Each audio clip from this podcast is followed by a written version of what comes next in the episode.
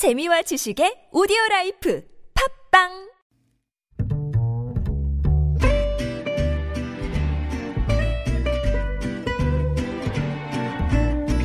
Good evening, everyone. Welcome to the evening show. 오늘 삼복더위의 시작을 알리는 초복이었습니다. 낮 최고 기온이 30도 안팎까지 오르면서 굉장히 더웠는데요. 이런 날 나만의 보양식, 아, 뭘지 궁금한데요. 일단 알차게 챙겨 드시고요. 4시간 전 문 대통령이 21대 국회 개원 연설을 위해서 오야위도를 찾았습니다. 그리고 그 시각 대법원에서는 공직선거법상 허위사실 유포 혐의 등으로 기소된 이재명 경기도지사 선고가 있었죠. 결론은 무죄 취지의 확인 판송이었고 지사직을 유지할 수 있게 됐습니다. 이어지는 서울타임즈에서 자세한 소식 전해드리겠습니다. 김지윤의 이브닝쇼 시작합니다.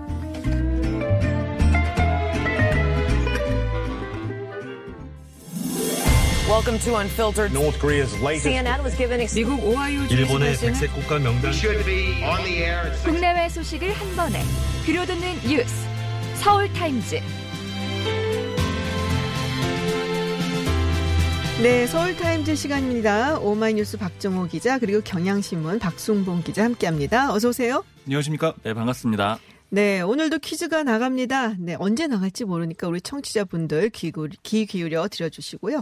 네, 아시죠? 맞추시는 분들께는 저희가 추첨을 통해서 커피 쿠폰, 무료 커피 쿠폰을 쏘아 드립니다. 유튜브 TBS FM 들어오시면 보이는 라디오로도 함께 하실 수 있습니다. 그럼 서울타임즈 시작하겠습니다. 아, 이게 뭐 가장 큰 뉴스였던 것 같아요. 이재명 지사 친형 강제 입원 사건 관련해서 허위 사실을 공표한 혐의로 네.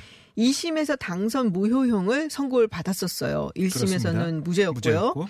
그리고 오늘 대법원이 무죄라고 판단을 내리고 무죄 취지로 파기환송. 네, 네. 그렇습니다. 그러니까 2018년 지방선거를 앞두고 열린 이 TV 토론회에서 친형을 강제 입원시키려고 한 적이 없다는 취지의 허위 발언한 혐의에 대해서 네. 1심 무죄, 2심은 벌금 300만 원 선고했습니다. 네네. 네, 공직선거법상 벌금 100만 원 이상이 확정되면 당선 무효가 되거든요. 음. 그리고 5년간 피선거권이 박탈됩니다. 그리고 선거 때 보전받았던 비용도 다 아하, 토해내야 비용도. 돼요. 그게 진짜 힘들었다고 그러더라고요. 이재명 지사가. 네. 네, 그런 것들이 있기 때문에 네. 많은 분들이 관심을 가지고 지켜봤는데요. 대법원의 판단을 보면 이 지사의 발언이 일부 관련 사실을 언급하지 않았지만 음. 이를 적극적으로 사실을 왜곡한 것으로 볼 수 없다. 이렇게 무죄 취지의 판결을 했습니다. 네. 그러니까 이게 재판부는 이 지사의 발언은 상대 후보자의 의혹 제기에 대한 답변 해명에 해당하고 허위사실 공표죄에 해당하는 공표 행위가 아니라고 본 건데요. 공표 이거는 토론회의 주제 맥락과 관련없이 어떤 음. 사실을 적극적이고 일방적으로 들, 드러내는 그런 의도가 있어야 하는데 네. 이 지사의 발언은 그렇지 않다는 취지예요. 음. 또이 지사가 형의 강제 입원 절차를 언급하지 않았다고 해도 이런 사실을 공개할 법적 의무를 부담하지 않는 한 반대 사실을 공표했다고 볼 수 없다라는 음. 판시도 했습니다. 그러니까 이게 토론회 중에 나왔던 이야기 네. 질문에서 대답을 했는데 그게 허위 사실 공표였다라고 얘기를 해서 그것 때문에 재판이 사실은 걸렸던 네네. 거죠. 그 유죄 네. 판결을 받았는데 그 공표가 아니라는 거예요. 네네. 그 그리고 근데 TV 토론의 특성도 있는 거죠. 음. TV 토론의 발언이 준비된 연설이 아니잖아요. 네네. 짜여진 각본이 아니단 말입니다. 그래서 시간 제한과 즉흥성 등으로 명확성의 한계성이 있을 수밖에 음. 없다라는 것도 지적을 했습니다. 토론 과정의 모든 정치적 표현에 대해 일률적으로 엄격한 법적 책임을 부과한다면 활발한 토론을 하기 어렵다. 그러니까 사후적으로 개별 발언을 분석하기보다는 당시의 토론 상황과 전체 맥락에 주목해야 한다라고 재판부는 강조를 했습니다. 네. 그래서 무죄로 보고 어, 상고를 네. 기각한 거고요. 네. 오늘 보면 13명의 이 대법관 가운데 김선수 대법관이 참여하지 않았어요. 그러니까 이 지사 사건을 과거에 변호했다는 이유로 음. 네네. 심리를 회피했습니다. 아, 그래서 7대 5로 7대 그 다섯 명의 소수 의견이 있었는데 네. 이건 박상욱, 이기택, 안철상, 이동원, 노태학 대법, 대법관은 이 지사의 발언이 유권자의 판단을 정확한 이 어, 판단으로 그러니까 판단을 방해할 정도로 왜곡됐다. 그러니까 아. 유죄가 맞다 이런 취지의 반대 의견을 냈습니다. 반, 어, 반대 의견이 다섯 명, 소수 의견이 다섯 명이 그렇습니다. 나왔다. 네. 어쨌든 이재명 지사도 물론이고 지지자분들도 굉장히 좋아하실 것 같은데, 네. 자, 이 지사가 SNS에 이어서 이제 기자회견도 있었습니다. SNS에서 일단 뭐라고 이야기를 했는지 궁금한데요. 네, 일단은 그 기자회견 전에 네네. 먼저 페이스북에다 글을 남겼는데 이 고맙다. 음. 또 여러분과 함께 흔들림 없이 나아가겠다 이렇게 적었고 뭐 가족 그리고 돌아가신 어머니한테 또 미안함과 고마움을 표현하기도 했습니다. 이 전체적으로는 좀 감사하다라는 내용들이 많았어요. 페이스북에는 이 제가 좀 인상적으로 본 건 여러분이라는 표현을 여러 차례 쓰더라고요. 그러니까 지지자를 좀 의식해서 네네. 그런 발언을 한 걸로 보이고 그리고 또 한 가지 좀 인상적이었던 건이 공정한 세상 함께 사는 대동 세상의 염원을 실현하기 위해서 또 나아가겠다 이런 얘기를 했는데 이 전체적으로는 이 감사하다라는 얘기와 함께 일종의 좀 정치적 지향점을 살짝 음. 내비쳤다 이런 느낌도 들었습니다. 아하. 그리고 기자회견 때는 역시 뭐 대법원의 경의를 표하고 또뭐 여러분들에게 진심으로 감사하는 비슷한 내용이었는데 음. 네네. 약간 좀 간략했어요. 그러니까 전체적인 느낌을 보자면 좀 조용하고 좀 음. 절제를 한다 이런 느낌이 들었는데 이게 좀 정무적인 판단이 반영된 걸로 보입니다. 왜냐하면 네. 지금 이재명 지사는 사실은 이 여권 내에서 굉장히 큰 여러 악재들의 반사 음. 이익을 보는 그런 사람이 된 형국이잖아요. 그러니까 뭐 음. 박원순. 뭐 전 시장의 문제라든가 여권 내 악재들이 있는데 그 와중에 이 본인만은 이 정치적 족쇄를 이 법률적인 적, 족쇄를 좀 끊어내고 그렇죠. 올라온 상황이라서 좀 겸손한 태도를 보이려고. 음, 너무 좋아하는 모습을 보이면 그렇죠. 안 되겠다. 난 너무 신나 이런 네. 모습을 보이면 안 되니까요. 아, 그렇군요. 자, 그러면은 잠시 이재명 지사의 기자회견 목소리 좀 듣고 가도록 하겠습니다. 지금 현재 여러 조사에서 지지율 및 뭐 정무 수행을 비롯해서 높은 평가 얻고 계신데 이 향후 행보에 대해서도 좀 말씀해 주시죠. 어, 공직자가 어떤 역할을 맡게 될지는 공직자 자신이 선택하는 것이 아니라 그 일을 맡긴 우리 국민들 주권자께서 정하시는 것이기 때문에 이미 제게 맡겨진 역할에 최선을 다하고 그 다음에 어떤 역할을 하게 될지는 역시 우리 주권자인 대한민국의 주인인 국민들께서 정하실 거라고 생각합니다. 이낙연 의원님과 함께 1, 2위를 오르내리고 있습니다. 이낙연 의원님에 대해서 좀 어떻게 평가를 하십니까? 뭐 제가 1위를 올라간 일은 없- 없어서 아, 우리 이낙연 후- 전 총리님, 전 의원님께서 워낙 인품도 훌륭하시고 또 역량이 있는 분이시기 때문에 개인적으로 존경합니다. 어, 저도 민주당의 식구이고 또 당원의 한 사람이기 때문에 제가 이낙연 의원님 하시는 일 어, 옆에서 적극적으로 협조하고 함께해서 어, 우리 문재인 대통령님께서 하시고자 하는 일, 또 우리 민주당이 지향하는 일들이 성공할 수 있도록 어, 우리 국민들께서 믿고 의지할 수 있도록 하는데 최선을 다하도록 하겠습니다. 네, 이재명 지사의 기자회견 목소리 들으셨습니다. 역시 가장 다음 관심사는 이제 여당 내에 사실은 지금 대선 주자 1, 2위거든요. 네. 이낙연 의원 그리고 이재명 지사. 아, 이렇게 되면은 이재명 지사가 좀 치고 올라오는 것이 아닐까라는 부분에 관심들이 많은 것 같아요. 그렇죠. 네. 어, 보- 뭐딴 얘기 없는지 궁금한데. 그러니까 보면 네. 각종 여론조사를 보면 두 사람의 격차가 줄어드는 그런 추세를 볼 수가 네네. 있습니다. 뭐 정확한 퍼센테이지 말씀드리면 다 개요를 말씀드려야 되기 때문에 아, 말씀. 안 드리겠고요. 그러니까 지금 보면 어쨌든 아까 그 족쇄라는 표현을 썼는데 네. 법률적으로 어, 무죄 판결 물론 파기환송 심이 남아 있어요. 서울. 아 그 수원 고등법원에서 판단을 해야 되는데 새로운 증거가 정말 나타나서 어 뭐가 새로운 게 나타나지 않는 이상 대법원에 바- 예, 따라서 무죄. 판결할 걸로 보이는데요. 이게 토론회 자체도 녹화된 게 있기 때문에 새로운 사실이 추가될 게 없습니다. 그렇죠. 뭐 그런 게 있기 때문에 무죄로 간다고 볼 수가 있는데 그러니까 이재명 지사 아, 측은 계속해서 상승세 좀 타고 음. 있다라는 생각을 하고 있는 것 같아요. 반면에 이낙연 의원 같은 경우는 뭔가 좀 새롭게 보여줘야 된다. 그렇죠. 아, 이런 상황이고요. 왜냐하면 총리 시절 시- 그리고 지금 1위 달리고 있는 것은 어떻게 보면은 문재인 대통령의 후광 효과라고 볼 수가 있거든요. 음. 근데 그 이후에 뭘 보여줬냐? 그걸 보여주기 위해서 지금 당권 도전을 하고 있다라는 음. 뭐 답을 할 수도 있겠지만 그러니까 본인 정치를 보여줘야 될 시기가 이제 그렇습니다. 왔죠. 네. 지금 보여줘야 되고요. 그리고 지금 어 대선 주자 1, 2위지만 어, 다음 대통령, 차기 대통령은 또 그러잖아요. 대통령은 시대 정신이 만들어내는 거다라고 했는데 그 시대 정신은 누구 선택할 것인가. 음. 어, 지금 두 주자가 굉장히 많이 대비가 돼요. 어, 그렇죠. 어, 이낙연 지사 같은, 아, 그 의원 같은 해요? 경우는 엘리트 네. 길을 좀 걸어왔잖아요, 사실은. 그렇죠. 어, 뭐, 광주에서 고등학교 나와서 네. 서울대 나와서 기자 생활하고 기자 생활 하면서 엘리트 길을 쭉 걸어온 거고 반면에 이재명 지사 같은 경우는 음. 뭐 인권 변호사 뭐 그 전에 공장에서도 일을 했었고 그렇죠. 어려운 상황에서 자기의 길을 뭐 개척해 놓은 그런 모습을 보이는 상황이었고요. 그리고 또 스타일도 다릅니다. 아, 이낙연 지사가 의원 같은 경우는 엄중이라는 말로 표현되잖아요. 음. 신중한 모습을 네네. 보여주고 있고 이재명 지사는 사이다로 대표가 됩니다. 아주 그냥 저돌적이죠. 그렇습니다. 네. 지르는 모습을 좀 많이 보여주고 있고 대비가 코로나 되고 있는데 상당히 인기 많이 얻었죠. 맞습니다. 네. 그러니까 그런 것들을 유권자들이 어떻게 판단할 음. 것이냐. 그리고 각 캠프에서 이런 자신들의 뭐 장점, 약점 다 보이지 않습니까? 네네. 그 어떻게 보완해 나갈 것이냐 이게 중요해 보입니다. 그렇군요. 자, 통합당은 분위기 어떤가요? 그러니까 사실은 오늘은 뭐 비교적 담담했어요. 왜냐하면 네. 음. 이 이재명 지사의 이 무죄가 나올 것이다라는 게 어느 아. 정도는 좀 대세로서 오전에는 아, 좀 그래요? 얘기가 됐기 때문에 뭐 기자들도 기사를 쓰기 위해서 미리 파악하고 정치권도 파악을 하는데 어느 정도는 그런 것들이 좀 어. 예견이 됐었어요. 저는 왜 그런데 몰랐을까요? 근데 이제 며칠 전에는 그런 분위기도 좀 있긴 했습니다. 그러니까 만약에 경기도까지 재보궐 아. 선거의 대상이 된다고 하면은 이 한 중진 의원은 이렇게 얘기를 하더라고요.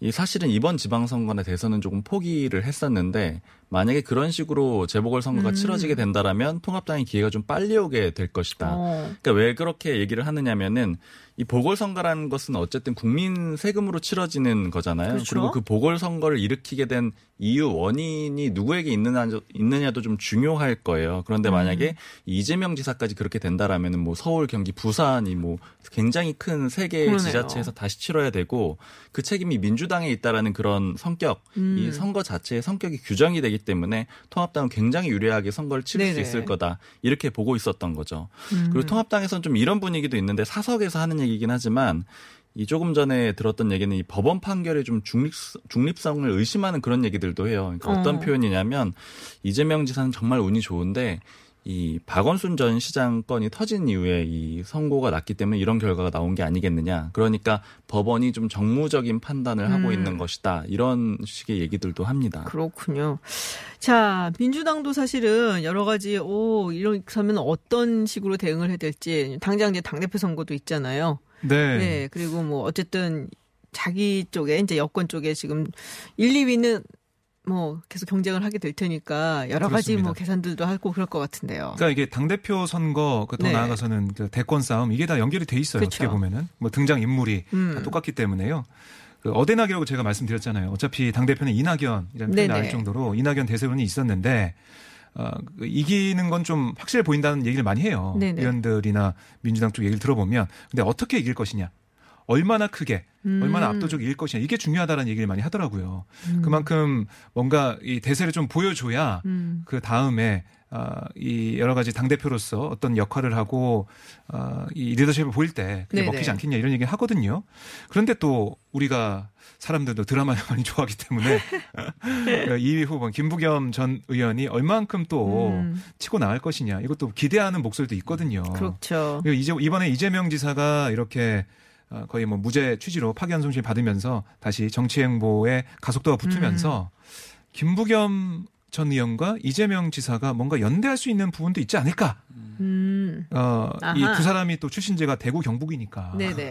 겹치는 부분도 있지 않냐? 아. 이런 얘기를 하는 또 의원도 있어요. 아, 그 충분히. 가능성이 있는 게 네. 김부겸 전 의원 같은 경우에는 당 대표 되면은 대선은 안 하겠다라는 그렇죠. 의지를 밝혔잖아요. 그러니까 그런 그림으로 보자면 이재명 지사 입장에서만 보면 이낙연 의원보다는 김부겸 전 의원이 당선이 되는 것이 훨씬 좋기 때문에 음. 뭐 일종의 지원을 할 수는 있을 것 같아요. 그런데 이 다만 이재명 지사가 당내 그 세력 자체가 이렇게 음. 크지는 않기 때문에 네네. 이제 어느 정도 발휘할지가 좀 의문이고 다만 이번에 이번 이 무죄 선고로 인해서 이 당내 지지세도 조금 더 커지지 않을까 그런 예측은 됩니다. 그렇군요. 그리고 내년 재보선이 4월인데요. 4월 7, 일인데 만약에 이낙연 이 의원이 대표가 되면 내년 3월에 어, 그만둬야 되거든요. 음. 1년 전에 그만둬야 되니까. 네네.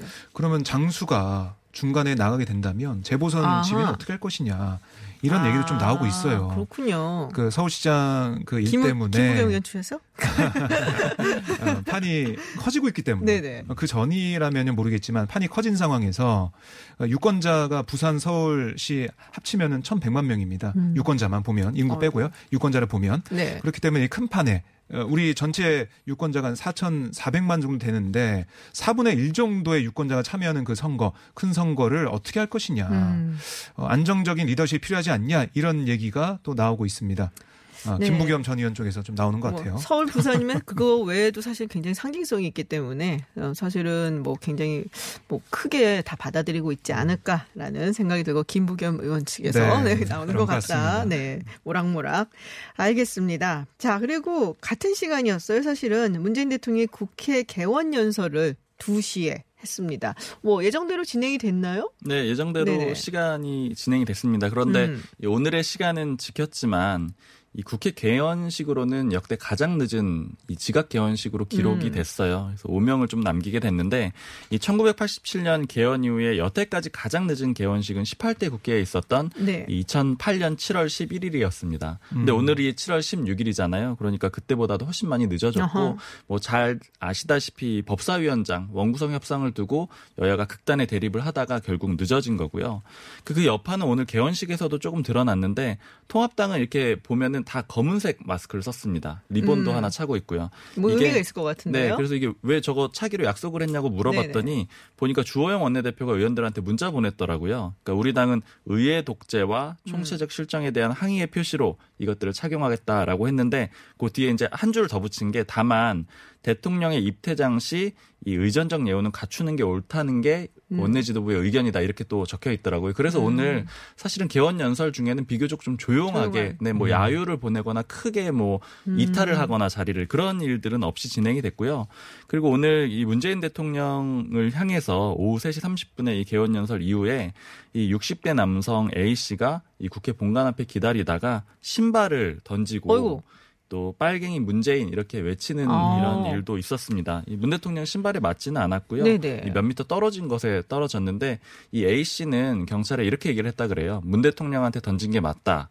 이 모멸감과 치욕감을 느끼라고 한 것이다. 이렇게 됐고 아. 이 경찰 영등포 경찰서에서 지금 조사를 받고 있습니다. 그렇군요. 뭐이 경호 문제가 아마 제기될 것 네네, 같습니다. 그렇겠네요. 자, 연설 핵심 좀 짤막하게 전해주시죠.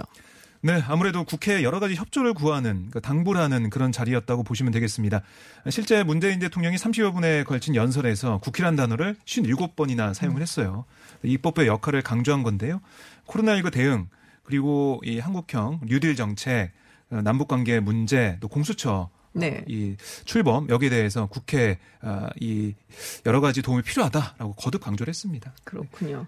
자, 마지막으로 짤막하게 이 소식을 좀 전해주시죠. 박원순 전 시장 사망 이후 지금 이제 대검에 접수된 사건이 네 건이 되는데 이 박원순, 그러니까는 박원순 전 시장 사망 관련돼서 지금 이게 서울중앙지검에 배당이 됐다는 얘기가 있습니다. 네, 서울중앙지검에 배당을 했고요. 네네. 이 어디에서 이렇게 이 고소 고발을 한 음, 거냐면 그러니까요. 이 시민단체 활빈단 네. 그리고 자유대한 호국단 또 한반도 인권과 통일을 위한 변호사 모임 이런 곳들이 음, 이박 전 시장에게 경찰과 청와대가 이 사전 유출 의혹이 있었잖아요. 네네. 그 부분에 대해 의심이 된다라고 하면서 고발장을 대검에 제출했고 결과적으로 이 중앙지검에 배당을 한 겁니다. 아, 그렇군요. 자, 지금 그리고 이 고소인을 피해자라 부를 것이냐, 피해 호소인으로 부를 것이냐, 이거 가지고 상당히 좀 정쟁점이 있었는데, 어, 일단은 민주당에서도 피해자라고 이야기하는 목소리가 나오고 있고, 또 여가부에서도 입장을 밝혔습니다.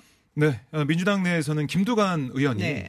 오늘 자신의 페이스북에 글을 올렸습니다. 국민이 원하는 진상조사가 필요합니다라는 글인데요. 피해자를 보호하고 진상을 밝히고 근본적인 재발 음. 방지 대책을 만들어야 할 때다라고 강조를 했습니다. 어, 그러면서 피해자의 주장에 근거 없이 비아냥되거나 감정 섞인 비난하는 것은 우리 당을 지지하는 사람들의 행동에 대해서는 절대 안 된다라는 말도 했는데요. 그러니까 이 이해찬 대표도 그렇고 이낙연 의원도 뭐 피해 호소인, 네. 피해 고소인 뭐 이런 식으로 부르면서 통합당이나 아니면 뭐 이 고소한 그, 치- 네네. 그 변호사도 그렇고요. 김재현 변호사도 그렇고 계속해서 이거는 문제가 있다라고 지적했거든요. 음. 어, 이런 가운데 민주당이 이렇게 아, 김동관 의원이 얘기를 하면서 내일 최고위원회가 예정돼 있습니다. 민주당에서 네네. 아, 지도부가 어떻게 얘기를 할지 음. 오늘 봐야 될 것으로 보이고요. 여가부는 이 박원순 어, 서울시장 성추행 의혹 관련해서 어, 이 전직 비서를 법상으로 피해자로 본다. 피해자로 부르는 게 맞다. 또 이렇게 밝혔습니다. 네, 알겠습니다. 서울타임즈 여기까지 듣도록 하겠습니다. 지금까지 경향신문 박순봉 기자, 그리고 오마이뉴스 박정호 기자였습니다. 고맙습니다. 고맙습니다. 감사합니다.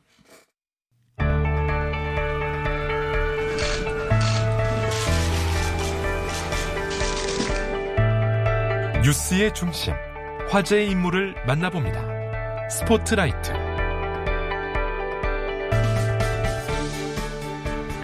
이 사건 주요 쟁점은 형에 대한 정신병원 강제 입원과 관련하여 상대 후보자가 후보자 토론회에서 한 질문에 대해 피고인이 이를 부인하면서 일부 사실을 진술하지 않은 답변을 공직선거법 제250조 제1항에서 정한 허위사실 공표죄로 처벌할 수 있는지 여부입니다.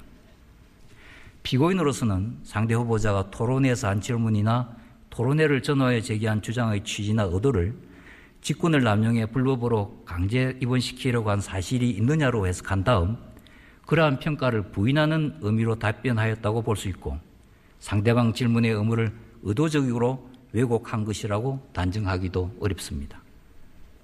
피고인이 형에 대한 강제 입원 절차에 관여한 사실을 언급하지 않은 채 발언을 하였다고 하더라도 피고인이 그와 같은 사실을 공개할 법적 의무를 부담하고 있지 않은 이상 상대 후보자의 공격적 질문에 대하여 소극적으로 회피하거나 방어하는 취지의 답변 또는 일부 부정확하거나 다의적으로 해석할 여지가 있는 표현을 한 것을 두고 적극적으로 반대 사실을 공표하였다거나 전체 진술을 허위라고 평가할 수는 없습니다. 다수 의견에 따라 다음과 같이 판결합니다. 원심 판결 중 유무죄 부분을 포함한 유죄 부분을 파기하고 이 부분 사건을 수원고등법원에 환송한다. 검사의 남의 상고를 기억한다. 이상으로 오늘의 전합체 판결 선고를 모두 마치겠습니다. 네, 방금 들으셨듯이 TV 토론회에서 허위 사실을 유포한 혐의로 재판에 넘겨져 당선 무효의 위기에 놓였던 이재명 경기도지사가 대법원 판결로 지사직을 유지하게 됐습니다. 이번 판결 공직선거법상 허위사실 공표죄에 대해 여러 가지 시사점을 남길 것 같은데요. 판사 출신 김윤우 변호사 관련해서 이야기 나눠보겠습니다. 안녕하세요, 변호사님. 네, 안녕하십니까. 네, 네 오늘 예. 네네 오늘 판결 혹시 예상하셨는지 궁금한데요. 아, 예, 예. 2심 판결이 나와서 그때 한번 읽어봤을 때, 네. 네, 그 문제된 발언 중에 이런 부분이 있었거든요. 그 이 지사가 자기 관할하에 있기 때문에 네. 그 절차를 못하게 했다 이런 말도 있었고요. KBS 토론에서는. 네. 근데 MBC 토론회 같은 경우는 그 관련 권한은 자기가 가지고 있기 때문에 결국은 못하게 했다 이런 말을 또 했었어요. 그러니까. 음. 결국 자신이 형님에 대한 강제 진단 절차를 중단시켰다라는 취지로 발언을 했는데 네. 여기 대해서 2심 판결은 어, 피고인이 형님에 대한 강제 진단 절차를 중단시켰다고 볼 수 있다 이렇게 인정을 해줬어요. 음. 그러면 그, 그, 그, 전제는 강제 진단 절차가 진행되는 게 있었다는 거거든요. 진행되는 네. 게 있으니까 중단시킨 거니까요. 네네. 진행되는 게 있어야 중단시킬 수 있으니까요. 네.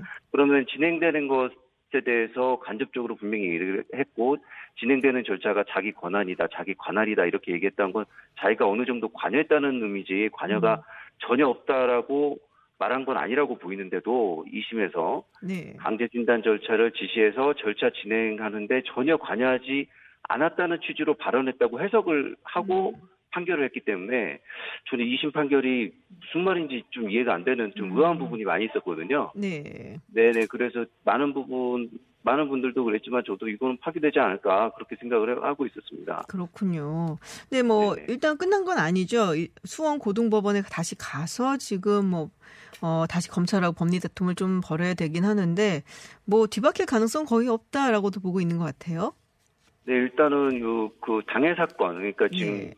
요 부분에 대해서는 대법원 판결 취지하고 다르게 판결할 수는 없고요. 네. 공소장 변경을 할 여지도 이 사건에서는 음. 거의 없거든요. 네네. 그래서 그대로 뭐 음. 지금 이 무죄 취지로 그대로 판결하는 것 외에는 달리할 방법은 없을 것 같습니다. 공소장 네. 변경 여지가 없기 때문에 아, 그렇습니다. 아, 그렇군요.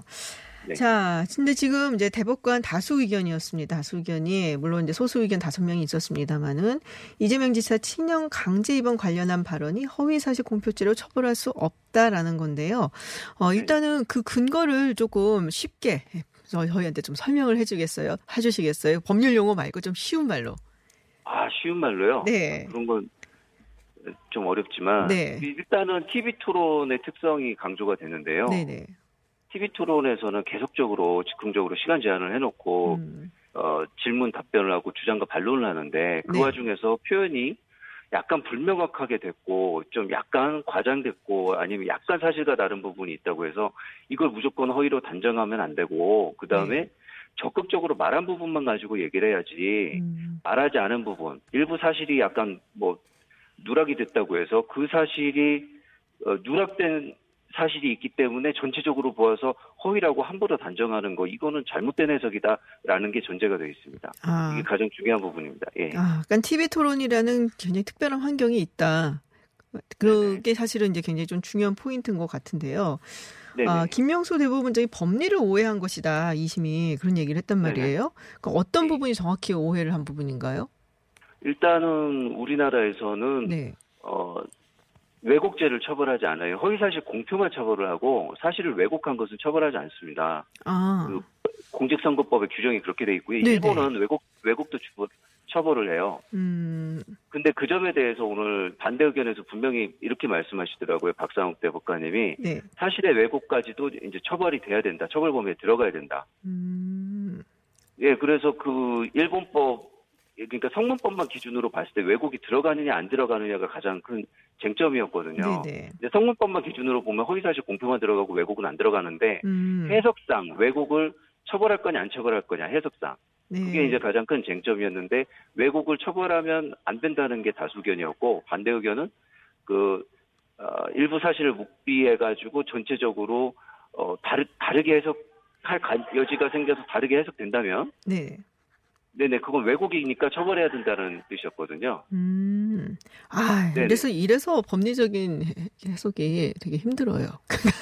아, 예. 네, 한 부분이 이렇게 딱 꽂히는 데가 있어서 그래서 이게 참 그냥 뭐 우리가 그냥 어, 그냥 뭐 상식적으로 온 거 아니야? 이런 게 아니라 법은 굉장히 세세하게 말 한 마디 한 마디에 이렇게 굉장히 방점을 두는 것 같더라고요. 어, 근데 네 이제 말씀을 하셨으니까 이 소수 의견, 그 다섯 명, 유죄라고 봤던 다섯 명의 대법관의 소수 의견 이야기도 조금 들어봤으면 하는데요. 이분들이 소수 의견을 냈던 근거는 어떤 건가요?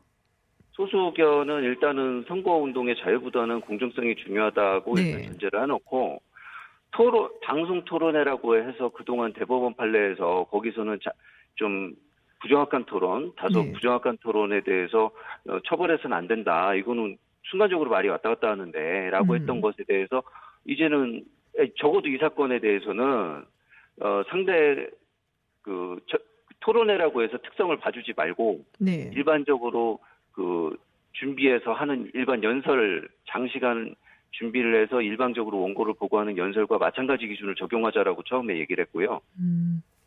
그 다음에 네. 사실의 왜곡도 처벌돼야 된다라는 점이고 단순히 그런 일 없습니다라고 답한 경우 네네. 그런 경우에 대해서 어, 다수 의견은 그것이 무슨 적극적인 일방적인 표명이냐 그냥 아니라고만 한 것뿐인데라고 한 것에 반해서 반대 의견에 대해서는 그런 것도 결과적으로 다른 인상을 주고 다르게 해석이 된다면 음. 적극적인 예, 사실 공표랑 똑같이 보자라고 오늘 그렇게 말씀을 하시더라고요. 어. 그래서 간접적이고 우회적인 표현에 의하더라도 허위사실의 존재를 암점, 암시만 했다면 그것도 적극적인 허위사실 공표로 보고 처벌하자 이런 얘기였거든요. 어. 그런 부분이 있었고 그 다음에 음, 그 해석을 하는 데 있어서 이제 그 질문과 답변을 하는 분들이 수사기관에서 진술한 게 있는데 에, 김영환 후보님 같은 경우는 그 토론회에서 왜 그런 질문을 했느냐, 그게 무슨 뜻이냐 하니까 직권을 남용해서 불법으로 강제 입원시키려고 한 사실이 있냐, 네. 이런 뜻이었다라고 질문했는데,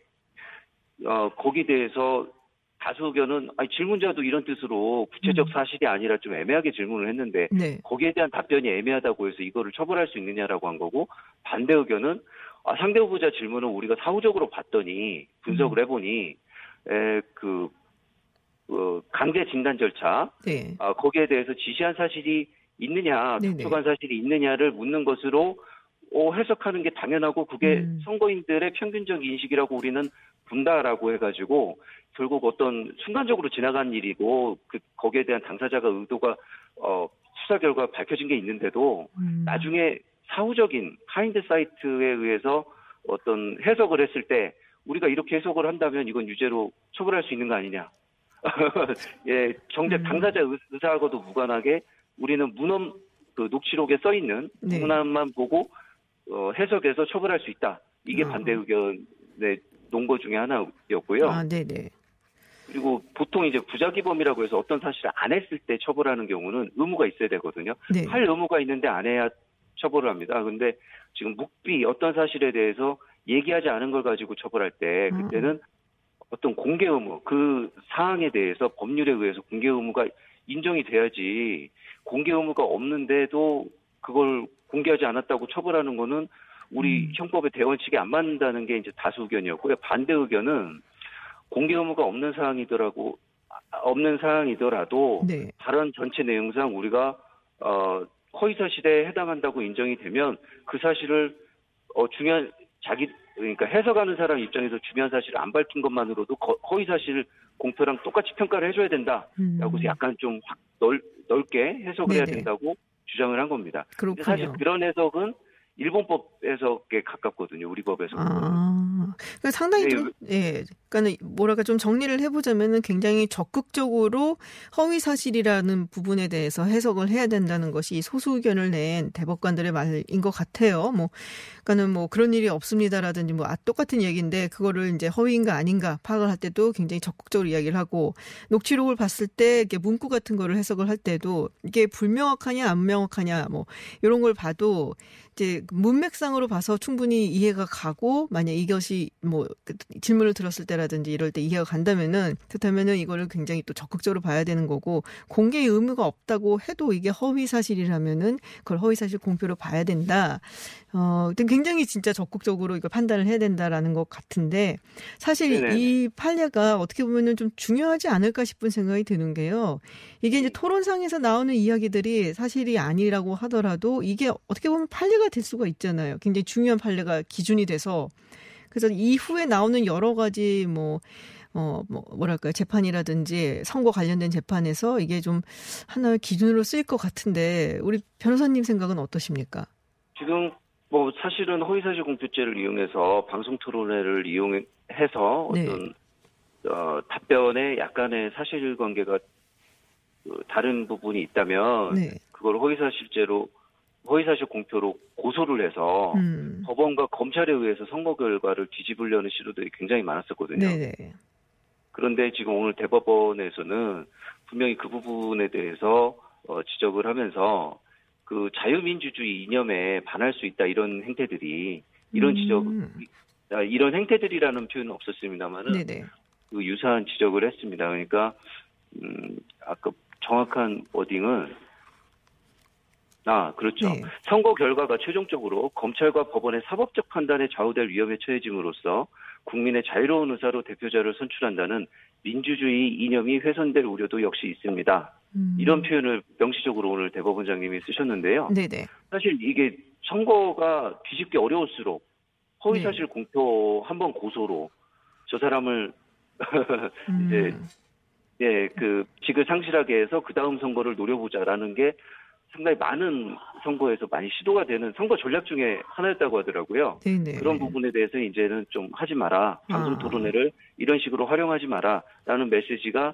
이 민주주의 이념이 훼손될 우려도 있다라는 음. 표현에 들어 녹아 있지 않느냐 이런 말들이 많이 나오고 있네요. 그렇군요. 그러니까 일단은 선출직이기 때문에 국민이 선출을 해준 그래서 이 직을 유지를 하고 있는 사람인데 어 어떻게 보면은 그 선출직이 아닌 판사들의 판단에 의해서 이거를 뺏는다는 것도 사실상 문제가 좀 될 수가 있고 그리고 뭐 정치적으로 토론회에서 나왔던 이야기를 가지고 정치적으로 이거를 어 재판을 걸었을 때 그래서 만약에 선출직의 직을 그 뺏기게 된다면은 그것 또한 민주주의에 조금 저촉이 될 수 있는 뭐 이런 식의 판, 예, 그런 말씀을 하셨다는 건데요.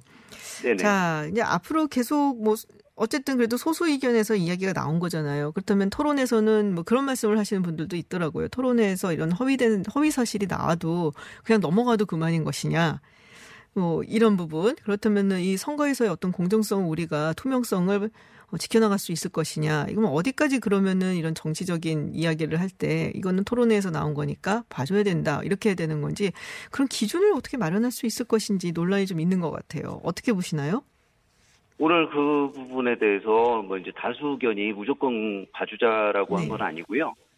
어, 그렇게 선거에 공정을 해야 할 정도 수준에 이르는 네네. 그런 경우에 대해서는 분명히 그 처벌할 수 있게끔 여지를 뒀거든요. 음. 그래서 그 음, 진실을 진실을 완전히 뒤집어 보이게 하는 네. 그런 표현에 대해서 어, 두 명이 저기 처벌을 해야 된다 이런 음. 문구들을 중간 중간에 계속 강조를 하고 네네. 중간 중간에 그 빼놓지 않습니다. 그래서 음. 무조건적인 처벌을 하자는 게 아니라 또 일방적으로 어, 적극적인 허위 사실을 표명한 것으로 해석될 수 있는 경우 네. 그런 경우에는 처벌이 가능해야 된다라는 문구도 음. 뭐뭐하지 않는 한 뭐 예를 들어서 선거인의 정확한 판단을 그르칠 정도로 의도적으로 사실을 왜곡하는 것이 아닌 한뭐 음. 이런 등의 표현을 네네. 꼭 넣어서 이런 경우까지도 우리가 처벌하지 말자는 뜻은 아니다라는 음. 문구들을 계속 강조를 하면서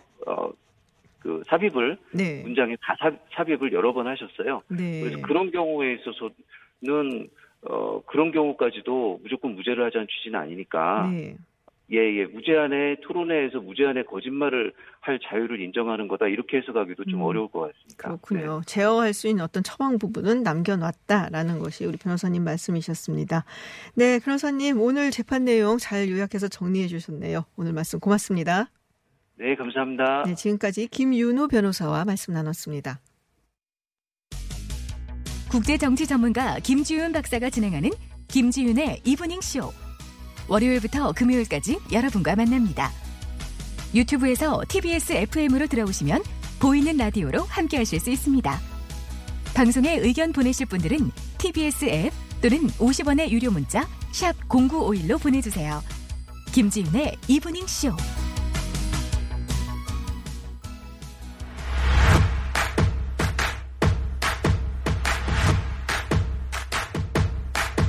박철민의 뉴스 더 있습니다.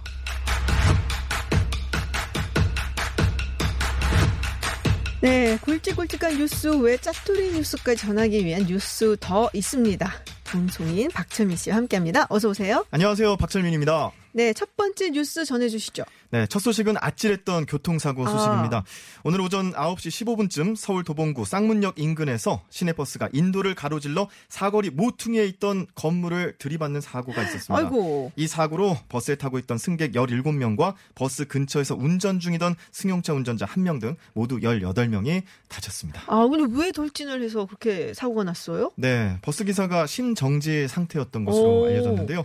소방당국과 목격자 등에 따르면 사고 발생 당시 버스 기사가 의식을 잃으면서 네. 운전 중이던 승용차를 아이고. 추돌한 후에 인도를 가로질러서 건물을 들이받은 것으로 알려져 있습니다. 그렇군요. 이른 시간이라서 음식점 내부에 사람이 없어서 음. 추가 인명 피해는 발생하지 않았고 자칫 더 큰 사고가 될 뻔했던 사고였습니다. 네, 아우, 그래도 다행이네요. 네. 네. 자, 두 번째 뉴스 뭔가요? 겸재 화첩의 구려 경매에서 유찰입니다. 겸재라면 들어본 것 같은데. 네, 겸재 정선 정선, 아, 네. 얘기하는 거고요. 보물 제 1796호 겸재 정선의 해약 8경 송유 8연도 화첩이 경매에서 새 주인을 못 찾고 유찰됐습니다. 어, 왜? 너무 비쌌어요? 네, 경매가가 50억 원이었다고 하는데요. 네? 현장에서도 전화로도 서면으로도 응찰한 사람이 한 명도 없었다고 응찰한. 사람이 한 명도 없었다? 아이고, 이상하다. 네. 뭐, 아니, 보통 외국 같으면은 그런 명하면 막 천억 원 넘어가고 이러는데. 네. 아무래도 국내 네. 고미술품 경매 사상 최고가 경신 이런 타이틀을 경매업체 측에서 노렸던 거 아닌가. 아, 그럼 50억 원이 너무 비쌌다. 예, 그런데 어, 기존 고미술품 최고 낙찰가가 2015년에 기록한 35억 2천만 원이라고 아. 해요. 그러니까 좀 한 15억 정도 더 비싼 어, 건데요. 그렇긴 하네요. 예, 경매업체 측은 이번 작품이 진경 산수의 진수를 확인할 수 있다고 50억 원 이상을 자신했지만 결국 유찰됐습니다. 아, 근데 이게 이제 보물이잖아요. 네. 그 보물도 경매에 나올 수 있나 봐요? 그러니까요. 이 국보, 보물 등 국가지정 문화재도 개인 소장품인 경우에는 아. 국외에 반출하지 않는 한 네네. 소유자 변경 신고만 제대로 하면 사고 팔 수 있다고 아, 합니다. 외국에 나가지 않으면. 네. 아, 문화재청 통계에 따르면 지난 2017년, 2019년 이 사이에 보물 18점이 시장에 팔렸고 그중에 음. 4점이 예, 경매에서 성산됐다고 합니다. 음. 보물이 경매에 나오는 이유로는 선대 소장품을 후대가 이어받으면서 가치관이나 취향이 바뀌어서 혹은 재정난 때문에 그게 그런 제일 크지 않을까 싶은데, 저는. 사실. 네. 아, 이 소식을 접한 누리꾼들은 이런 말을 했어요.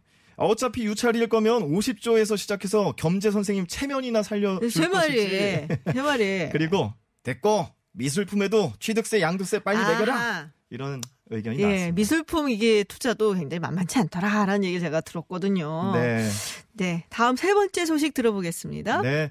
제주 해수욕장에서도 야식하지 마세요입니다. 음. 오는 주말이죠. 18일부터 제주 협재 함덕 해수욕장에 집합 제한 조치가 내려집니다. 네네. 코로나19 확산을 막기 위해서인데요. 앞서 해양수산부는 야간에 백사장 이용객이 모여 앉아 음식을 먹을 경우에 밀접 접촉에 따른 코로나19 확산 우려가 크다며 네. 이 같은 내용의 집합 제한 명령을 내렸습니다. 대상은 지난해 이용객 30만 명 이상인 대형 해수욕장 21곳인데요. 집합 제한 명령에 따라 오후 7시부터 음. 다음 날 오전 6시까지 야간 시간에 백사장에서 음주와 취식이 전면 금지됩니다. 아하. 어기면 300만 원 이하의 벌금이 오. 부과됩니다. 그렇군요. 자, 네 번째 이야기 어떤 네. 건가요? 네 번째 소식은 아직도 라돈입니다. 라돈 그 침대에 뭐 어디서 나오는 그 유해한 그 라돈? 네, 맞습니다. 라돈 사건 다들 기억하실 거예요. 네네. 2년 전 이야기인데 아. 아. 직도 해결이 안 되고 있습니다. 2년 전 얘기가요. 네. 이에 경기도가 피해자들의 정확한 피해 상황 파악과 재발 방지 대책 마련을 위해 실태 아. 조사를 한다고 합니다. 아, 근데 2년이 됐는데 왜 아무런 조치가 없어요? 정부나 해당 기업 등 누구도 문제 해결에 나서지 않고 있다는 것이 경기도의 입장입니다. 아. 이에 따라서 도는 공적 차원에서 정확한 실태 조사를 하고 국회와 중앙 정부의 제도 개선과 피해 구체, 구제 대책 방안을 적극 음. 건의할 예정이라고 합니다.